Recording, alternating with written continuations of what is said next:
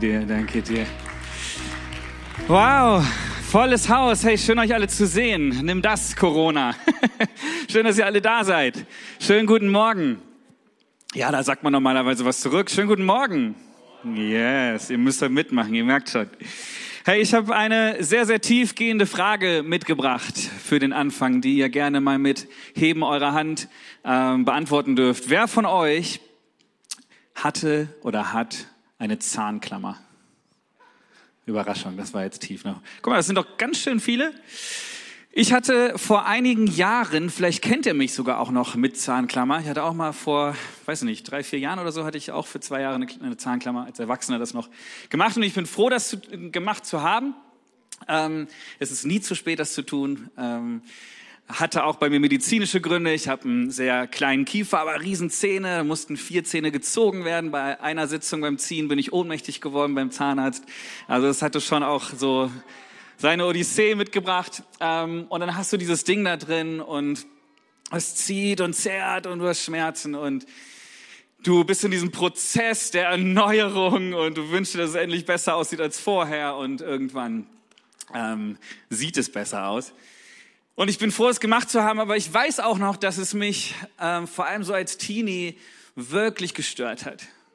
Diese schiefen Zähne zu haben, das hat mich ja beschäftigt. Ich weiß nicht so, wenn du Kinder hast, ähm, dann wirst du das wissen. Kinder sind sehr ehrlich.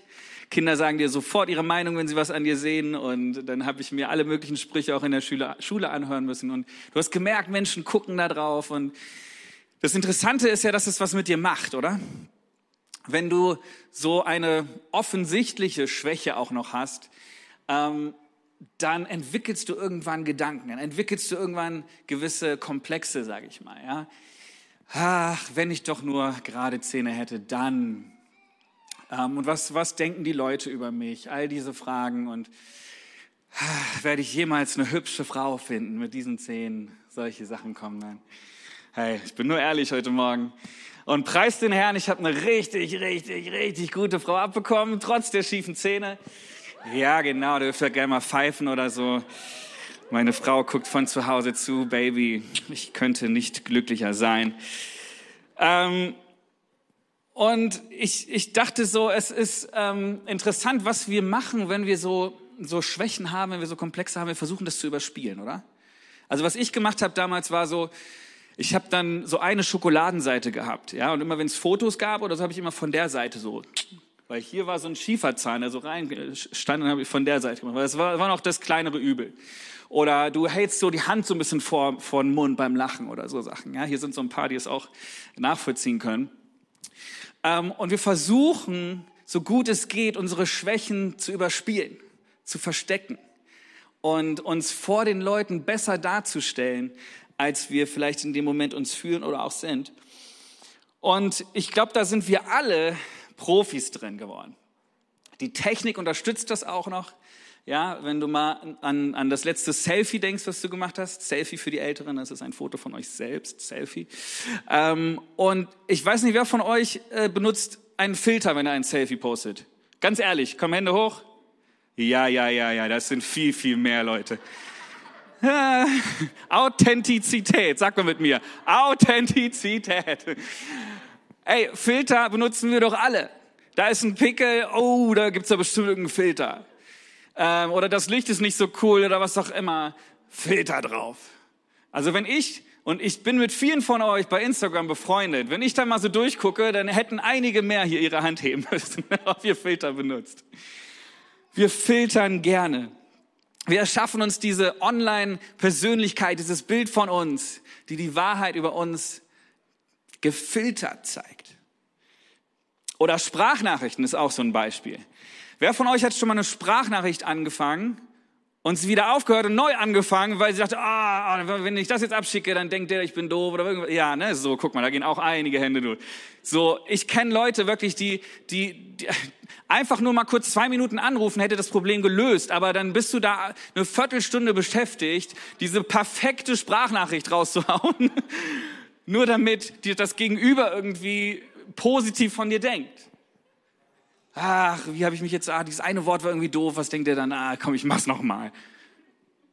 Sprachnachrichten. Das könnte man bei einem echten Telefonat oder echten Gespräch face to face, geht das nicht. Oder selbst wenn wir Social Media mal weglassen, das echte Leben, ja, wenn ich mich face to face mit jemandem unterhalte und jemand fragt dich, ist so unverschämt und fragt dich, wie geht's dir? Wie geht's dir? Bah, okay, was sage ich jetzt? Ähm, sage ich jetzt wirklich die Wahrheit? Und ich meine, manche Deutschen, die, die ballern dann auch alles raus, was sie gerade so die Woche irgendwie an, an Mist noch da so war. Aber so viele von uns sind doch sehr stark oder sehr schnell dabei, nicht die ganze Wahrheit zu erzählen und nicht so wirklich zu erzählen, wie es uns wirklich geht, sondern wir sind irgendwie überfordert damit, auch unsere Schwächen, auch das mal zu sagen, wie es uns wirklich geht, sondern wir erzählen erstmal die positiven Sachen. Und das ist ja auch okay, aber das ganze Bild ist irgendwie nicht komplett dabei. Wir lieben es, uns in ein besseres Licht zu stellen. Und dieses Phänomen, dieses Verhalten ist nicht neu. Das gibt es schon seit es Menschen gibt. Wenn du Adam und Eva anguckst im Garten Eden, ja, das erste, was sie getan haben, nachdem sie ähm, Mist gebaut haben, war, sie haben gemerkt, oh, sie sind nackt, sie haben sich, haben sich äh, was vor ihre schönsten Teile ge, äh, gehalten und, und sie, sie wollten sich, sie wollten sich ähm, auch besser darstellen in dem Moment. Sie haben auch einen Filter draufgelegt. Wenn wir die Bibel durchlesen, es gibt eine Geschichte, das fand ich hochinteressant. Mm, das liest du im Exodus. Ähm, Mose, habt ihr alles schon mal gehört? Ja, Mose ging auf den Berg und hatte dort eine Begegnung von Angesicht zu Angesicht mit Gott selbst. Er empfängt die zehn Gebote und ganz viele Anweisungen für das Volk. Wir, wir nennen das den alten Bund. Ja, Gott schließt einen Bund mit seinem Volk Israel und schickt Mose wieder runter und Mose kommt total erfüllt mit der Herrlichkeit des Herrn, kommt er zurück zu seinem Volk, geht den Berg runter und sein Angesicht glänzt, heißt es, von der Herrlichkeit des Herrn. Und damit die Israeliten sich nicht erschrecken oder, oder wie auch immer, um sie zu schützen, hängt er sich ein Tuch vor sein Gesicht. Und wenn du das in Exodus liest, dann ist es so, okay, ja, er wollte einfach das, das Volk Israel beschützen. Und er hat immer wieder dieses Tuch vor sein Gesicht getan. Aber wenn du ähm, Paulus fragst, wie er die Stelle interpretiert, ist es total interessant, weil er sagt ähm, in 2. Korinther 3, Vers 13, wir sind nicht wie Mose, der sein Gesicht verhüllte, damit das Volk Israel nicht sah, wie der Glanz der Herrlichkeit Gottes darauf verging. Und es ist interessant, dass Paulus das so interpretiert, dass er sagt, Mose, mal ganz salopp gesagt, hat eigentlich seinem Volk irgendwann auch angefangen, was vorzumachen, weil er gemerkt hat, der Glanz verging. Und er wollte nicht, dass das Volk das sieht. Er wollte ihnen immer noch diesen Schein wahren, dass sein Gesicht immer noch glänzt. Auch da war dieser Versuch, sich vielleicht besser darzustellen in dem Moment. Und ich finde es total spannend, dass selbst Leute wie Mose nicht davon frei waren. Der große Leiter, der gerade Gott noch von Angesicht zu Angesicht gesehen hatte, begegnet war, diesen Glanz hatte. Auch er war in der Gefahr, seinen Schein, ja, seinen, seinen, seinen Schein in den Vordergrund zu stellen und nicht das wirkliche Sein. Und wir können jetzt auf Mose schimpfen und sagen, oh, das kann man doch nicht machen. Aber die Wahrheit ist, wir alle tun das. Wir alle sind Profis darin, uns besser darzustellen, als wir sind. Und die Frage ist, warum tun wir Menschen das?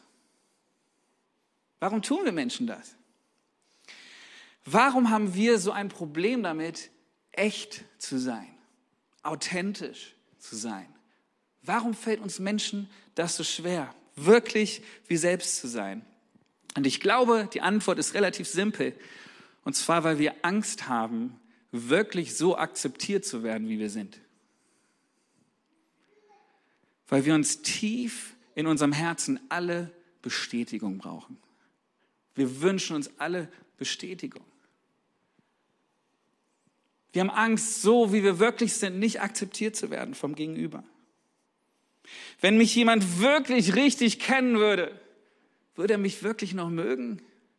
Bin ich liebenswert? Ist die Frage dahinter. Und letztendlich filtern wir alle unser Leben, weil wir Bestätigung brauchen. Ist voll witzig. Mein ähm, Autokorrektur hat aus Bestätigung Bestattung gemacht. Weil wir alle Bestattung brauchen. Das ist auch wahr, aber fand ich lustig. Ähm, Bestätigung brauchen wir. Wir glauben, dass das polierte Ich dass es besser ankommt als das wirkliche Ich. Das authentische, das echte Ich. Und ihr merkt schon, ähm, Authentizität ist was, was uns alle betrifft. Und wir befinden uns mittendrin in dieser Predigtreihe Kultur des Himmels. Wir wollen uns damit beschäftigen, wie Gott ist. Wir wollen Gottes Wesen verstehen, ihn angucken und wollen dadurch Werte ablesen, Werte verstehen, wie für unser Miteinander. Wir wollen uns anschauen, wie ist Gott, wie ist Jesus als unser Vorbild, dem wir folgen, wie ist er mit seinen Mitmenschen umgegangen. Es soll darum gehen, dass wir lernen, miteinander authentisch zu sein und als Christen authentisch zu leben. Authentizität, ein Wort, das sehr viel hervorruft und ich sag mal so aus psychologischer Sicht gibt es verschiedene Ansätze, das Wort zu erklären. Eine Definition, die ich gefunden habe, ist folgende. Authentizität ist, wenn unser Denken, unser Fühlen, unser Sprechen und unser Handeln im Einklang sind. Leuchtet ein, oder? Brene Brown, eine amerikanische Wissenschaftlerin, definiert das so ein bisschen lebensnah und sie sagt, Authentizität ist das tägliche Loslassen von dem, was wir glauben, was wir sein sollten und Annehmen dessen, wer wir sind. Und das drückt schon so ein bisschen aus, dass es ein Prozess ist, dass es eine Reise ist, dass, dass das nichts ist, was wir einfach entscheiden können, so zu tun, sondern dass, dass wir da unterwegs sind. Authentizität ist die Übereinstimmung von Schein und Sein. Und das Krasse ist, wir merken so schnell, wenn jemand nicht authentisch ist, oder? Irgendwie haben wir so Antennen als Menschen, wo wir direkt merken, oh, irgendwie ist das nicht im Einklang. Der sagt zwar das eine, aber er tut was anderes. Das ist nicht authentisch. Und manchmal sind es vielleicht noch nicht mal die Sachen, die wir tun oder sagen, aber irgendwie ist irgendwas an dem gegenüber, wo ich denke, ah, da ist kein Einklang. Irgendwie macht der mir was vor. Wir sind total gut darin, das wahrzunehmen. Und es ist total spannend, wenn du mal die, die, die neue Generation jetzt so fragst, auch unsere Jugend mal fragst, ähm, was sie sich wünschen, da ist so total ein Hunger nach diesem Echten, nach dem Authentischen ein Hunger, den ich schon lange nicht mehr so gespürt habe, gehört habe. Und sie sind so sensibel dafür, wenn etwas authentisch ist oder auch nicht. Es ist ein Hunger nach dem Echten. Und es ist so spannend, weil dieses ganze Thema geht ganz, ganz, ganz, ganz tief. Es ist eine Identitätsfrage. Es ist eine Frage, was wir glauben, wer wir selber sind, was wir selber für Wahrheiten oder auch Lügen über uns selber glauben. Wir alle als Menschen haben diesen, diesen tiefen Wunsch, diese Sehnsucht danach, wirklich so wie wir sind, akzeptiert und geliebt zu werden. Das hat Gott in uns reingelegt. Von unserem Gegenüber in Gemeinschaft zu leben, in echter Gemeinschaft zu leben, in authentischer Gemeinschaft zu leben. Mit dem Guten, mit dem Schlechten, mit den Stärken, mit den Schwächen, mit dem Schönen und dem Hässlichen, mit den Höhen und den Tiefen. Uns gegenseitig so anzunehmen, wie wir sind gemeinsam unterwegs zu sein, bedingungslos geliebt zu sein in einer Welt voller Bedingungen. Es ist so eine Spannung da drin. Wir leben in dieser Welt als Gottes Kinder, als Menschen und diese Welt, die ist voller Bedingungen. Wenn du das tust, dann bekommst du Liebe und Anerkennung, dann bekommst du Wertschätzung. Und eigentlich ist dieser Hunger in uns da, diese Sehnsucht, bedingungslos geliebt zu werden bedingungslos akzeptiert zu werden. Authentisch leben heißt, einen gesunden Umgang mit den eigenen Stärken und Schwächen zu finden. Sich selbst so zu akzeptieren, wie wir geschaffen sind. Echt sein, authentisch sein, es setzt voraus, dass ich weiß, dass ich verstehe, dass ich akzeptiere, dass ich tief verstanden habe in meinem Herzen. Ich bin genug. Ich bin genug. So wie ich bin, ich bin genug. Und ihr merkt schon, es geht sehr, sehr tief. Authentisch zu leben hat sehr viel mit unserer Identität zu tun, mit unserem Verständnis von uns selber. Und hier kommt Gott ins Spiel. In diese Reise in, in, in diesem Prozess, in dem wir stehen, authentisch zu leben miteinander. Und Gott kommt nicht nur ins Spiel für uns ganz persönlich, sondern auch gerade für dieses, diese, diesen Lauf, den wir gehen. Wenn wir uns entschieden haben, Jesus zu folgen, beginnt eine Reise, ein Prozess, eine Entscheidung, die du getroffen hast, ihm immer ähnlicher zu werden, verwandelt zu werden. Und wir wollen uns heute nicht nur damit beschäftigen, wie man irgendwie authentisch sein kann. Ja, komm, sei du selbst und so weiter, schaka, schaka, sondern mein Herz ist, dass wir dass wir uns von Gott zeigen lassen, was sein Wunsch ist für unser Miteinander, um auch authentische Christen sein zu können. Das ist nochmal ein Unterschied. Wir sind berufen, anders zu leben als diese Welt. Authentische Christen, deinen Glauben authentisch zu leben. Und da gelten andere Maßstäbe. Es gelten Gottes Maßstäbe. Die Frage ist, stimmt mein Leben als Jesus Nachfolger, als Jesus Nachahmer Stimmt es mit dem überein, was er sich für mein Leben wünscht? Stimmt unser Miteinander als Gesellschaft, als Freunde, in unseren Familien, als Kirche, stimmt es überein mit Gottes Vorstellung? Lebe ich in der Hinsicht auch authentisch? 2. Korinther 13, Vers 5 sagt uns und fordert uns auf, prüft euch, ob euer Glaube echt ist. Prüft euch selbst, ob euer Glaube wirklich echt, echt authentisch ist. Und das ist spannend, weil Glauben heißt nicht nur einfach einmal eine Entscheidung getroffen zu haben und dann äh, abzuwarten, bis der Herr uns heimholt, sondern es bedeutet eine Reise, eine Reise, sich auf den Weg zu machen, auf eine Reise mit Jesus und ihm immer ähnlicher zu werden sich verändern zu lassen und die Frucht des Geistes in uns wachsen zu lassen. Schon mal gehört? Frucht des Geistes. Wenn du Jesus annimmst, dann hast du den Heiligen Geist in dir. Der Heilige Geist befähigt dich und mich, befähigt uns, andere Dinge aus uns herauskommen zu lassen. Wenn der Heilige Geist in dir ist, dann sollte die Frucht deines Lebens, die in deinem Leben sichtbar sein sollte, immer mehr, sollten sein Liebe, Freude, Friede, Langmut, Freundlichkeit, Güte, Treue, Sanftmut und Selbstbeherrschung. Das Ziel für dich, für dein Leben als Jesus-Nachfolger ist Freiheit. Da, wo der Geist des Herrn ist, da ist Freiheit. Freiheit, Jesus zu folgen, Freiheit in die Freiheit, er uns berufen, hat er uns gebracht, um auch miteinander leben zu können. Es ist nicht nur ein, eine Freiheit, eine Erlösungskraft da drin, sondern es ist auch eine Freiheit, authentisch Beziehung zu leben, authentisch Kirche zu sein, authentisch Familie zu leben. Paulus beschreibt das so in 2. Korinther 3. Er sagt ja, wo immer der Geist des Herrn ist, da ist Freiheit.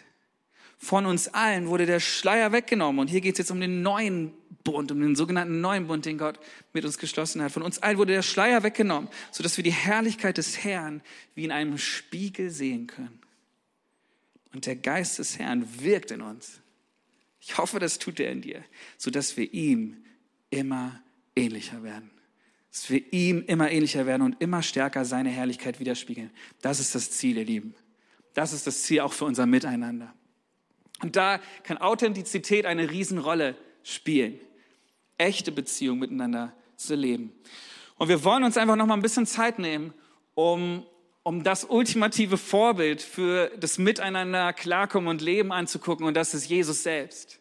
Jesus ist unser Vorbild. Wir wollen immer mehr, wir sollen immer mehr so werden wie er. Und Jesus ist so das Paradebeispiel in der Bibel für einen authentischen Lebensstil, für einen authentischen Umgang mit den Mitmenschen und mit sich selbst. Er hatte wirklich diesen Einklang von seinem, seinem Denken, seinem Fühlen, seinem Reden und seinem Handeln. Er hat das Leben geteilt mit seinen Jüngern. Und darüber hinaus. Sie waren sich nah, die haben, haben zusammen gegessen, sie haben Tag und Nacht miteinander verbracht. Es gab einen Jünger, der hat mit ihm sehr nah auch ist, ist er gewesen und, und da, da, war, da, war, da, da war Nähe, da war keine Distanz, da, war, da musste man sich nicht verstellen in Jesu Nähe, sondern Sie haben wirklich echte, authentische Beziehungen miteinander gelebt. Jesus selbst, er zeigte seine echten Gefühle. Und wenn wir uns so ein paar Beispiele mal angucken für Gefühle, für Ausdruck von authentischem Leben von Jesus, da kommen so Sachen wie Traurigkeit. Jesus war traurig und hat es auch gezeigt. Nach diesen Worten sagte Jesus, bis ins tiefste erschüttert, ich sage euch, einer von euch wird mich verraten, als er mit seinen Jüngern zusammen ist. Bis ins tiefste erschüttert war er. Mitgefühl. Als Jesus aus dem Boot stieg, erwartete ihn eine riesen Menschenmenge. Er hatte Mitleid mit ihnen, denn sie waren wie Schafe ohne Hirten. Und deshalb nahm er sich Zeit, sie vieles zu lernen. Er war bewegt, er hatte Mitleid und er hat darauf reagiert. Er hat sich Zeit genommen für sie. Jesus war zornig, wusstest du das? Jesus konnte richtig auf den Tisch hauen. Er hat auch da seine Emotionen nicht zurückgehalten. Zorn war auch ein, ein Ausdruck seines Lebens. Ihr Schlangen, Otternbrut, vielleicht hast du es schon mal gehört. Ich weiß nicht, was Jesus heute so sagen würde zu den Pharisäern dieser Zeit. Aber ich glaube, das war für damalige Verhältnisse schon ein relativ starker Ausdruck. Oder auch, wenn du an den Tempel denkst, ja, wo Jesus reingehauen hat und einfach die ganzen Händler vertrieben hat. Ich glaube auch, dass er da laut geworden ist. Zorn gehörte dazu für ihn. Schmerz. Wenn du an Lazarus denkst, der, von dem Jesus hört, dass er stirbt, mit dem er eine Beziehung hatte und da heißt es dann über Jesus, als Jesus die weinende Maria und die Leute sah, die mit ihr trauerten, erfüllten, äh, erfüllten ihn Zorn und Schmerz. Er hatte Schmerz darüber. Und man liest sehr oft darüber, dass Jesus innerlich bewegt war, dass er Leid sah und dass es ihn innerlich bewegt hat. Auch ein Anzeichen dafür, dass seine Gedanken, seine Gefühle ähm, ja, mit dem im Einklang waren, was er dann auch getan hat, wie er darauf reagiert hat. Ähm, aber hier lesen wir sogar davon, dass Jesus öffentlich geweint hat. Da heißt es, da weinte Jesus weiter. Und die Leute, die in seiner Nähe standen, sagten, seht, wie sehr er ihn geliebt hat. Es war ein Zeichen für die, die Menschen um ihn herum. Wow, er ist wirklich bewegt von dem, was hier passiert ist. Und ihr wisst hoffentlich, wie die Geschichte weitergeht. Und er, er weckt Lazarus wieder zum Leben. Zweifel. Jesus hatte Zweifel. Die letzten Momente am Kreuz. Mein Gott, mein Gott, warum hast du mich verlassen? Diese Frage ganz offen seinem Vater im Himmel gestellt. Oder auch Gethsemane. Herr, wenn dieser Kelch an mir vorübergehen kann, dann lass es geschehen. Muss es wirklich sein? Gibt es nicht noch einen anderen Weg? Er war ganz authentisch mit seinem Schmerz, mit seinem Zweifel. Aber auch Freude. Jesus war nicht nur der leidende Jesus, sondern er hat das Leben genossen. Er hat das Leben geteilt, er hatte Freude. Da heißt es zum Beispiel, als die, die Jünger zurückkamen und berichten, was sie alles erlebt haben und ähm, ja, wie, wie, wie Gott sie gebraucht hat, heißt es hier, dann wurde Jesus von der Freude des Heiligen Geistes erfüllt. Und er sagte, Vater, Herr des Himmels und der Erde, ich danke dir, dass du die Wahrheit vor denen verbirgst, die sich selbst für so klug und weise halten. Ich danke dir, dass du sie stattdessen denen enthüllst, die ein kindliches Gemüt haben. Das, was hier unter Freude des Heiligen Geistes steht, das Wort auf Griechisch, ich weiß, jetzt kommt wieder so ein bisschen der Angebermodus, aber es ist interessant, weil da steht Agaliao. Und Agaliao heißt so viel wie Springen, jubeln, vor Freude springen, seiner Freude durch Springen und Hüpfen Ausdruck verleihen. Eine Bezeichnung für überschäumende Freude und Vergnügen. Kannst du dir Jesus vorstellen am Lagerfeuer, wie er richtig ausflippt und ums Feuer rumtanzt und so? Ich überlege, ob ich das jetzt hier mal vormache, aber so, so authentisch bin ich gerade nicht. Aber da ist Freude gewesen, die er ausgedrückt hat, auf eine, auf eine Begeisterung, auf eine natürliche Art und Weise. Er hat nichts zurückgehalten. Und ich frage mich, wenn wir Jesus als Vorbild haben, wie schaffen wir das? Wie schaffen wir das, so authentisch miteinander unterwegs zu sein? Echte Emotionen zu zeigen. Unser Miteinander authentisch zu leben, transparent zu sein, so wie Jesus das vorgelebt hat. Wie kann Kirche ein Ort werden, eine, eine Gemeinschaft von Jesus Nachahmern, die keine Masken aufsetzt? Ich meine jetzt nicht eure Mund-Nasen-Bedeckungen, sondern ich meine den Filter, den wir so gerne aufsetzen. Wie kann Kirche ein Ort sein? Wie können, kann das CW ein Ort sein, wo wir die absetzen, wo wir echt sind miteinander? Und ich glaube, es fängt damit an, uns gegenseitig zuzugestehen, zu, zu, zu dass wir alle nicht perfekt sind. Dass wir alle nicht perfekt sind. Dass wir alle Hilfe brauchen. Dass wir alle Menschen sind mit Schwächen und Fehlern, aber auch mit Stärken. Ich habe den Satz gelesen, wir können nicht perfekt und gleichzeitig authentisch sein. Wir können nicht perfekt und gleichzeitig authentisch sein. Wie oft hören wir von den Kanzeln unserer Kirchen, ich komme zu euch und spreche heute in Schwachheit, mit Furcht und in vielem Zittern. Wisst ihr, wer das gesagt hat? Paulus. Auch ein richtig gutes Beispiel dafür, authentisch als Leiter unterwegs zu sein.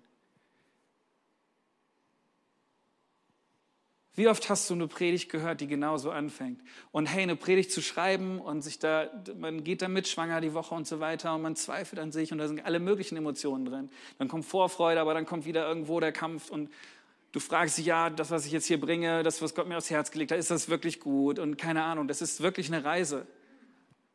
Und Paulus stellt sich hin und sagt, ich will euch nicht überzeugen mit dem, was ich irgendwie sage. Ich komme in Schwachheit zu euch.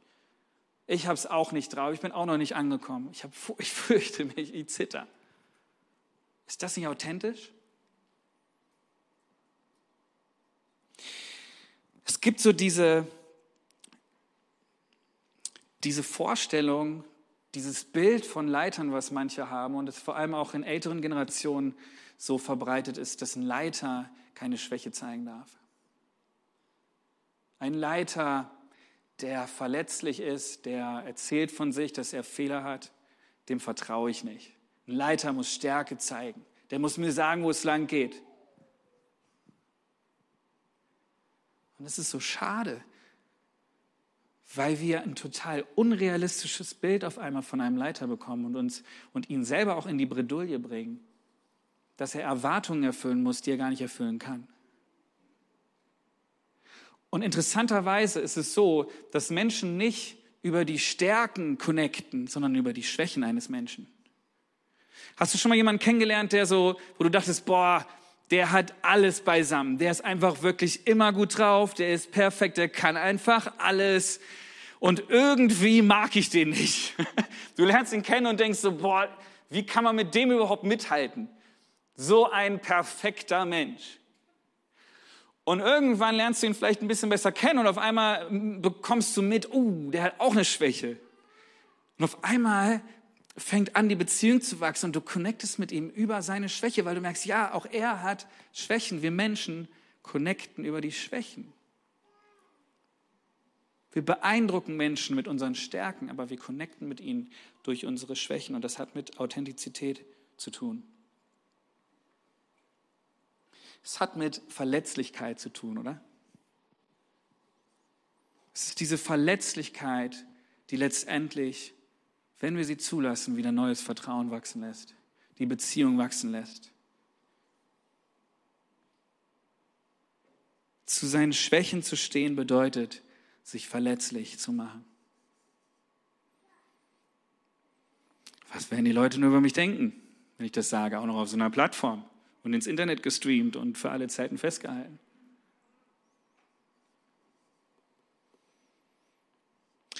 Ich behaupte, Jesus war das egal, was die Leute gedacht haben. Er stand zu seinen Emotionen, er stand dazu, dass es ihm auch mal nicht gut ging. Er hat das Leben geteilt. Ich glaube, es ist so wichtig in dieser verletzlichen Welt, wenn wir hier wieder rausgehen, morgen der, in deiner Schule, auf deinem Arbeitsplatz, ist es nicht die Kultur des Himmels, die dort gelebt wird, oder? Wenn du Schwäche zeigst, wird erstmal nochmal draufgehauen.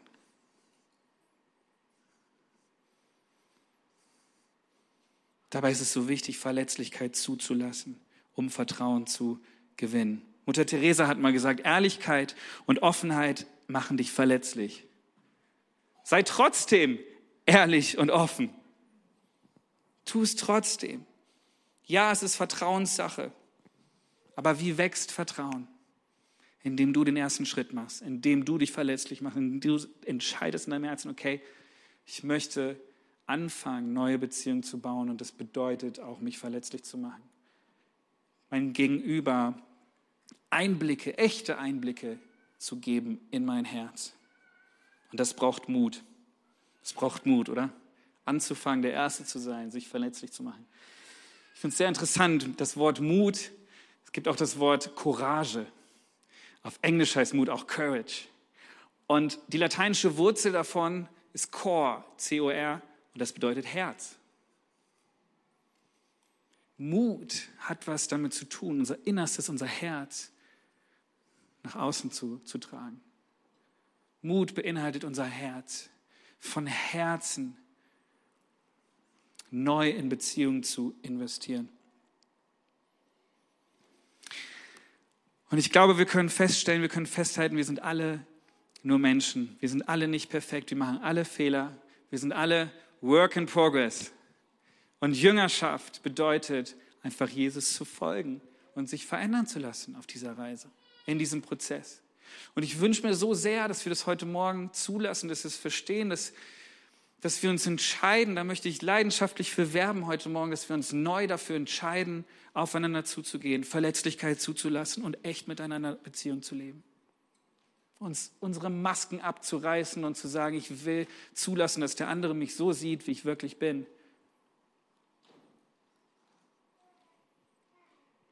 Ich wünsche mir das so sehr, dass wir da hinkommen. Und ich weiß, wir haben Geschichte, du hast vielleicht Geschichte mit deinen Familienangehörigen. Gerade in den letzten zwei Jahren hat man sich so viel gezofft, hat man sich so viel die Meinung gesagt. Und da sind vielleicht Verletzungen, die da sind. Bei uns als Kirche waren einige, war einiges los, wie ihr wisst. Ey, aber komm, lass uns nicht aufhören, authentisch miteinander zu sein, authentisch Gemeinschaft zu leben, authentisch Beziehung zu leben, authentisch miteinander unterwegs zu sein, das Leben zu teilen. Mach nicht zu, mach dein Herz nicht zu, sondern mach es wieder neu auf. Das ist mein Appell heute. Und ich hoffe, es kommt bei dir an und es ist nicht nur meine Stimme und mein Herz, was bei dir klingelt, sondern es ist der Heilige Geist in dir gerade jetzt was, was, was berührt. Dein Herz aufmacht. Es fängt damit an, zu den eigenen Fehlern zu stehen, sich zu entschuldigen, auf den anderen zuzugehen und zu sagen, ja, tut mir leid. Jakobus 5 sagt es, bekennt einander eure Schuld und betet füreinander, damit ihr geheilt werdet. Ich habe das immer wieder erlebt, auch wenn du dann darüber hinweg, über deinen Stolz hinwegkommst und diesen Schritt auf dein Gegenüber zumachst und dich verletzlich machst und sagst, ja, da habe ich Mist gebaut, tut mir leid. Und man spricht sich Vergebung aus, betet miteinander und auf einmal kann ein Neustart beginnen. Wie schön das ist. Lass uns nicht aufhören, uns nicht einfach nur entfernen voneinander, wenn wir keine Lust mehr auf den anderen haben, sondern gerade diese Verletzlichkeit wieder neu zulassen. Aber auch die Freude aneinander nicht zu verpassen. Das ist mir auch nochmal so wichtig. Lass uns nicht nur in diesen bedrückenden Zeiten irgendwie äh, nur die Lasten miteinander teilen, sondern auch die Freuden des Lebens. Boah, Jesus hatte so viel Spaß mit seinen Jüngern. Ich weiß nicht, ob ihr The Chosen geguckt habt, die Serie, aber ich finde es so toll, wie er einfach so auch in einer fröhlichen, in einer, einer froh, frohen Art irgendwie auch, wie er, wie er Witze reißt und wie er dort dargestellt wird, weil ich glaube, ich kann mir gut vorstellen, dass Jesus auch so war. Er hat mit ihnen gegessen, mit seinen Jüngern, er hat, er hat das Leben auch genossen. Und wir werden aufgefordert, sind andere Menschen glücklich, dann freut euch doch mit ihnen. Lasst uns Anteil haben in Freud und in Leid. Freu dich für den anderen und werd nicht eifersüchtig. Ja, ich will das auch. Freu dich einfach mal von ganzem Herzen. Können wir als Familie Gottes, können wir als Seele, können wir miteinander lachen und weinen? Wann hast du das das letzte Mal gemacht mit jemandem aus dieser Church, dich getroffen und wirklich dein Herz geteilt und du hast gelacht und geweint mit ihm? Ich hatte diese Woche ein, ein ähm, Mittagessen mit jemandem und habe auch gefragt, hey, wie geht's dir? Und wir haben uns ausgetauscht und es war so toll zu hören, wie, ähm, es ihm geht und dann erzählt er aber auch irgendwann und er ist sonst jemand, der auch wirklich einfach viel Gutes erzählt und ähm, wo du denkst, okay, ja, dem geht's gut und er erzählte mir auf einmal von einem Schicksalsschlag, den er erlebt hatte. Mit Tränen in den Augen, mit feuchten Augen und ich wurde so bewegt. Auch mein Herz ging auf und ich habe so mit ihm gefühlt und das hat uns total zusammengebracht. Einfach diesen Moment zu haben. Und das entsteht nur, wenn wir authentisch miteinander sind. Das entsteht nur, wenn wir mutig sind, unser Herz öffnen. Unser Innerstes auch vertrauensvoll nach außen bringen. Und natürlich braucht es den richtigen Rahmen, natürlich braucht es vertrauensvolle Verhältnisse, aber da, wo vielleicht Vertrauen angekratzt ist, will ich dich ermutigen, nicht aufzuhören, daran zu arbeiten, nicht aufzugeben, sondern wieder neu dich zu entscheiden, mutig hinein zu investieren in diese Beziehung. Und das alles wird nicht aus eigener Kraft klappen, oder? Es wird nicht so viel bringen, wenn ich dir jetzt irgendwie sage, komm, sei einfach du selbst.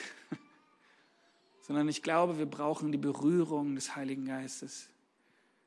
Wir brauchen diese Freiheit wieder ganz neu. Wir brauchen dieses Vertrauen. Vielleicht können wir gemeinsam aufstehen. Genau, die Band kann schon mal hochkommen. Wir wollen uns einfach noch mal einen Moment nehmen, wo wir darauf reagieren, wo wir, wo wir uns die Frage stellen, Gott, wie kann das praktisch aussehen? Was bedeutet das für mich? Es ist so wichtig, nicht einfach nur Hörer zu sein, sondern auch die Dinge vorzunehmen, die du anfängst umzusetzen in deinem Leben. Lass uns Gott um Hilfe bitten, authentisch zu leben. Und da, wo du vielleicht hier bist und du merkst in deinem Herzen, nee, alles in mir wehrt sich eigentlich danach. Alles in mir sagt, nee, ich habe so viel zugelassen, so viel Verletzlichkeit zugelassen. Und das ist so ausgenutzt worden, da ist so ein Schmerz in mir. Nee, das mache ich nicht nochmal. Ich möchte dir sagen, hey, Gott sieht dich, Gott sieht deinen Schmerz. Und der Heilige Geist ist gerade in deinem Herzen dran. Er fängt an, dich zu heilen. Und das ist ein Prozess, du musst nicht morgen fertig sein damit.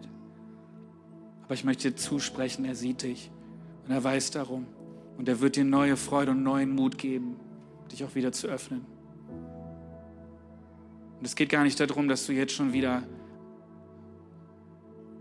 anfängst, irgendwie zu vergeben oder was auch immer zu tun, sondern es geht erstmal darum, dass du weißt und dass du spürst, dass Jesus da ist, dass der Heilige Geist da ist, dass er in deinem Herzen arbeitet.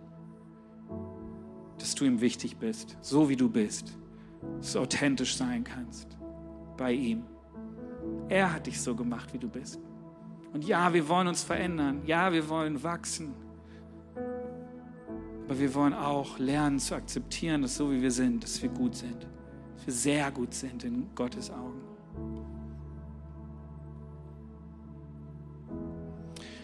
Und so möchten wir einfach eine Zeit nehmen, wo, wo wir uns füllen lassen neu neu von Gottes Kraft füllen lassen, neu uns eine Liebe geben lassen füreinander, uns neuen Mut geben lassen, uns zu öffnen und Beziehungen wieder neu zu leben und zu umarmen. Bevor wir das tun und auch gleich einfach nochmal singen wollen, ich öffne mein Herz neu für dich, möchte ich dir nochmal ein paar Fragen mitgeben. Und vielleicht ist eine Frage dabei oder mehrere, die die was mit dir machen und die dich veranlassen, einen nächsten Schritt zu gehen. Vielleicht ist für dich die Frage relevant, hey, welche Maske hast du aufgesetzt, die du absetzen musst? Wo kannst du anfangen, authentisch zu leben und die Kultur in deinem Umfeld zu verändern? Vielleicht wünschst du dir das so sehr, und du sagst immer nur, ah, hier in unserem Team oder in, auf meiner Arbeit oder wo auch immer. Wir leben das nicht. Fang doch an, es zu leben. Sei doch derjenige, der es neu etabliert, dessen Herz dafür brennt und der sich verletzlich macht und den ersten Schritt macht. Du kannst Kultur prägen und verändern da, wo du bist. Sei mutig. Ich möchte dich fragen, wer kennt dich wirklich? Wo sind Menschen in deinem Umfeld nah an dir dran, die dich wirklich kennen? Und wenn dir niemand einfällt, dann fang an, dann fang an, dir Menschen zu suchen, mit denen du dich regelmäßig triffst, denen du dein Vertrauen aussprichst und sagst, ja, komm und lern mich kennen. Du darfst Einblick haben in mein Herz. Vielleicht brauchst du Menschen in deinem Leben, wo du wirklich du selbst sein kannst. Vielleicht gibt es auch Menschen schon, die nah an dir dran sind, aber du musst dich einfach neu entscheiden, das zuzulassen. Und du wirst sehen, was daraus entsteht. Ich möchte dich fragen, vielleicht auch unsere jüngere Generation vor allem, bist du online derselbe wie offline?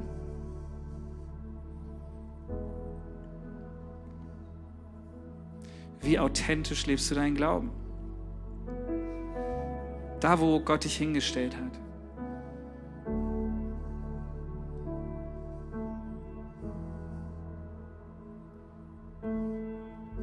Ist es dir unangenehm, auf dem Spielplatz mit jemand anders über Gott zu reden, über deinen Glauben zu reden?